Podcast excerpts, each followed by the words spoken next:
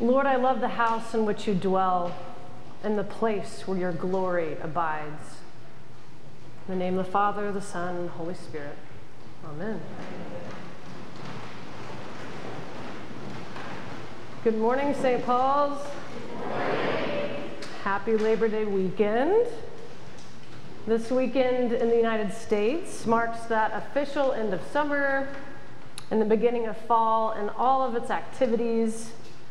School starts for the kiddos, hunting season starts for me. yeah. And college and professional football begin. Go Irish. Mm-hmm. And we honor that American tradition of labor and work as we celebrate Labor Day as a federal holiday on Monday. And I've done a lot of reflecting on Labor Day and what that means, praying with that with our scriptures for this weekend. And it's made me wonder what, what is the labor of the church? What is our work as disciples of Christ?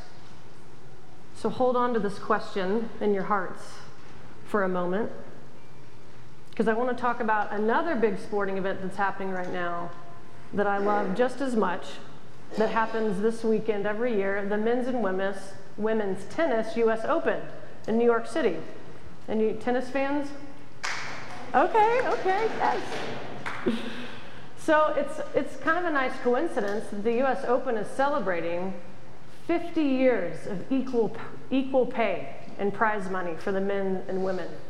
I don't, I mean, let me know after, but I don't think there's any other sport that's paying equal prize money to men and women. So this is an incredible thing uh, to mark in our history. And quick American lesson I'm sure a lot of you know who made that possible, right?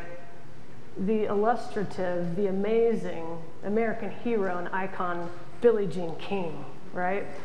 I think half the reason I watch the US Open is to see them interview her and bring her out, and she's so happy, and she's got those funky glasses on, and you know, her spiky hair. She's, you can't miss Billie, right? She's incredible. But Billie Jean King made my dreams of playing college softball reality. And not just that, I got to play, but also her work fighting for civil rights through the legacy of Title IX allowed me to get my education paid for. Because now the NCAA, the rules are you have to have equal amount of scholarships for men as you do for women. And Title IX also, it didn't just help elevate women's status in the workforce or education, it also elevated men and women's protection from sexual harassment and misconduct due to the discrimination based on sex.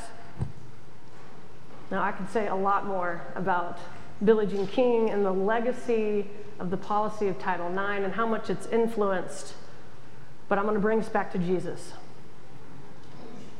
So, on the face of it, there's nothing really distinctly Christian about what Billie did or the world that she envisioned and fought for.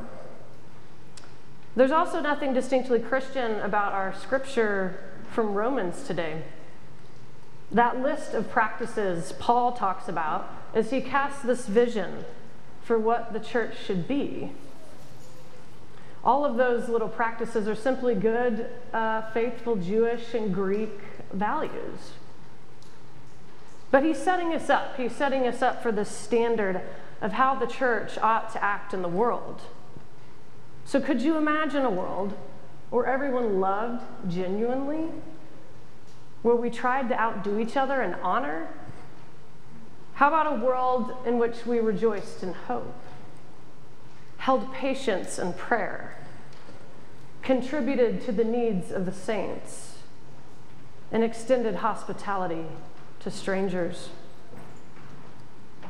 Notice also that these practices are all about our relationships with one another. And in theology, we call these right practices orthopraxy. But what makes Paul's practices, his ethics, Christian? His belief, his orthodoxy. And Billie had belief too. She believed that men and women were made by God as inherently equal and should be treated as such. So her work, her labor, her practices were advocating for making discrimination due to sex illegal, part of the fabric of our law. Her belief influenced her actions. And she even put her whole body on the line. I don't know if some of you were old enough to remember that famous match in 1973, obviously before I was born, the Battle of the Sexes, where she beat the male tennis pro Bobby Riggs in three straight sets. Now, we could debate this idea that right belief stimulates right action, or is it right action that stimulates belief? And which one's more important, right practice or right belief? I'm sure we could have a robust conversation about this. But come to Pub Theology on Tuesday and we'll dive deeper into this question of right practice and right belief. But my point here, going back to that question at the beginning, is what is the labor of the church? It's not just simply doing these things that Paul says we ought to do in relationship with one another.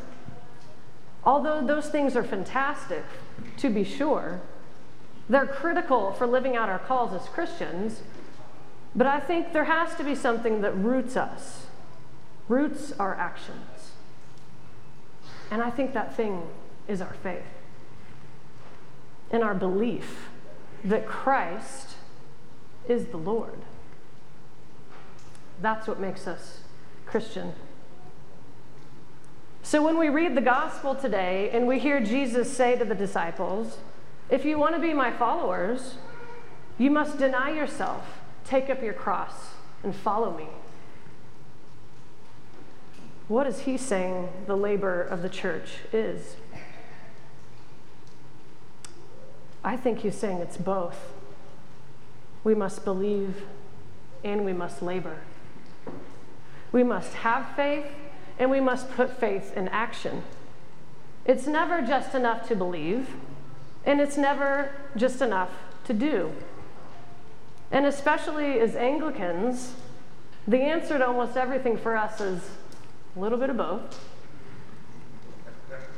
The church must, must live in this tension between the poles of our tradition of orthodoxy and orthopraxy to realize the revelation of Scripture that God's mysterious truth, that Jesus Christ is the Messiah, the Savior of the world.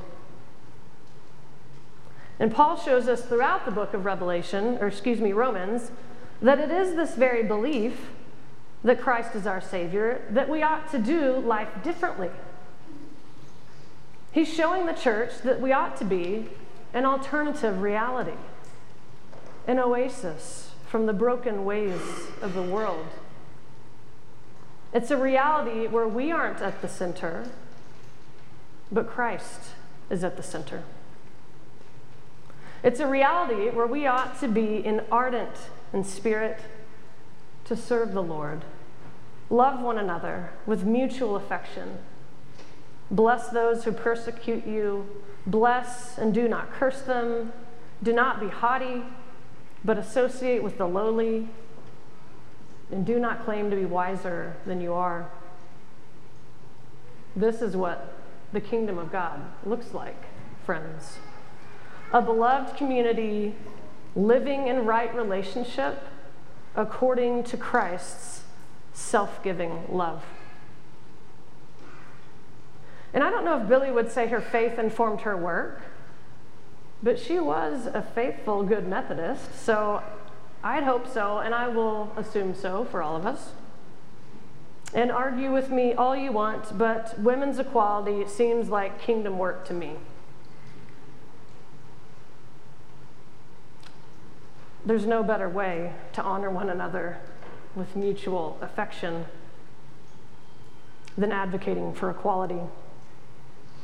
And I certainly know I wouldn't be standing here today if it weren't for the incredible men and women who believed God's love And God's kingdom included women in the priesthood.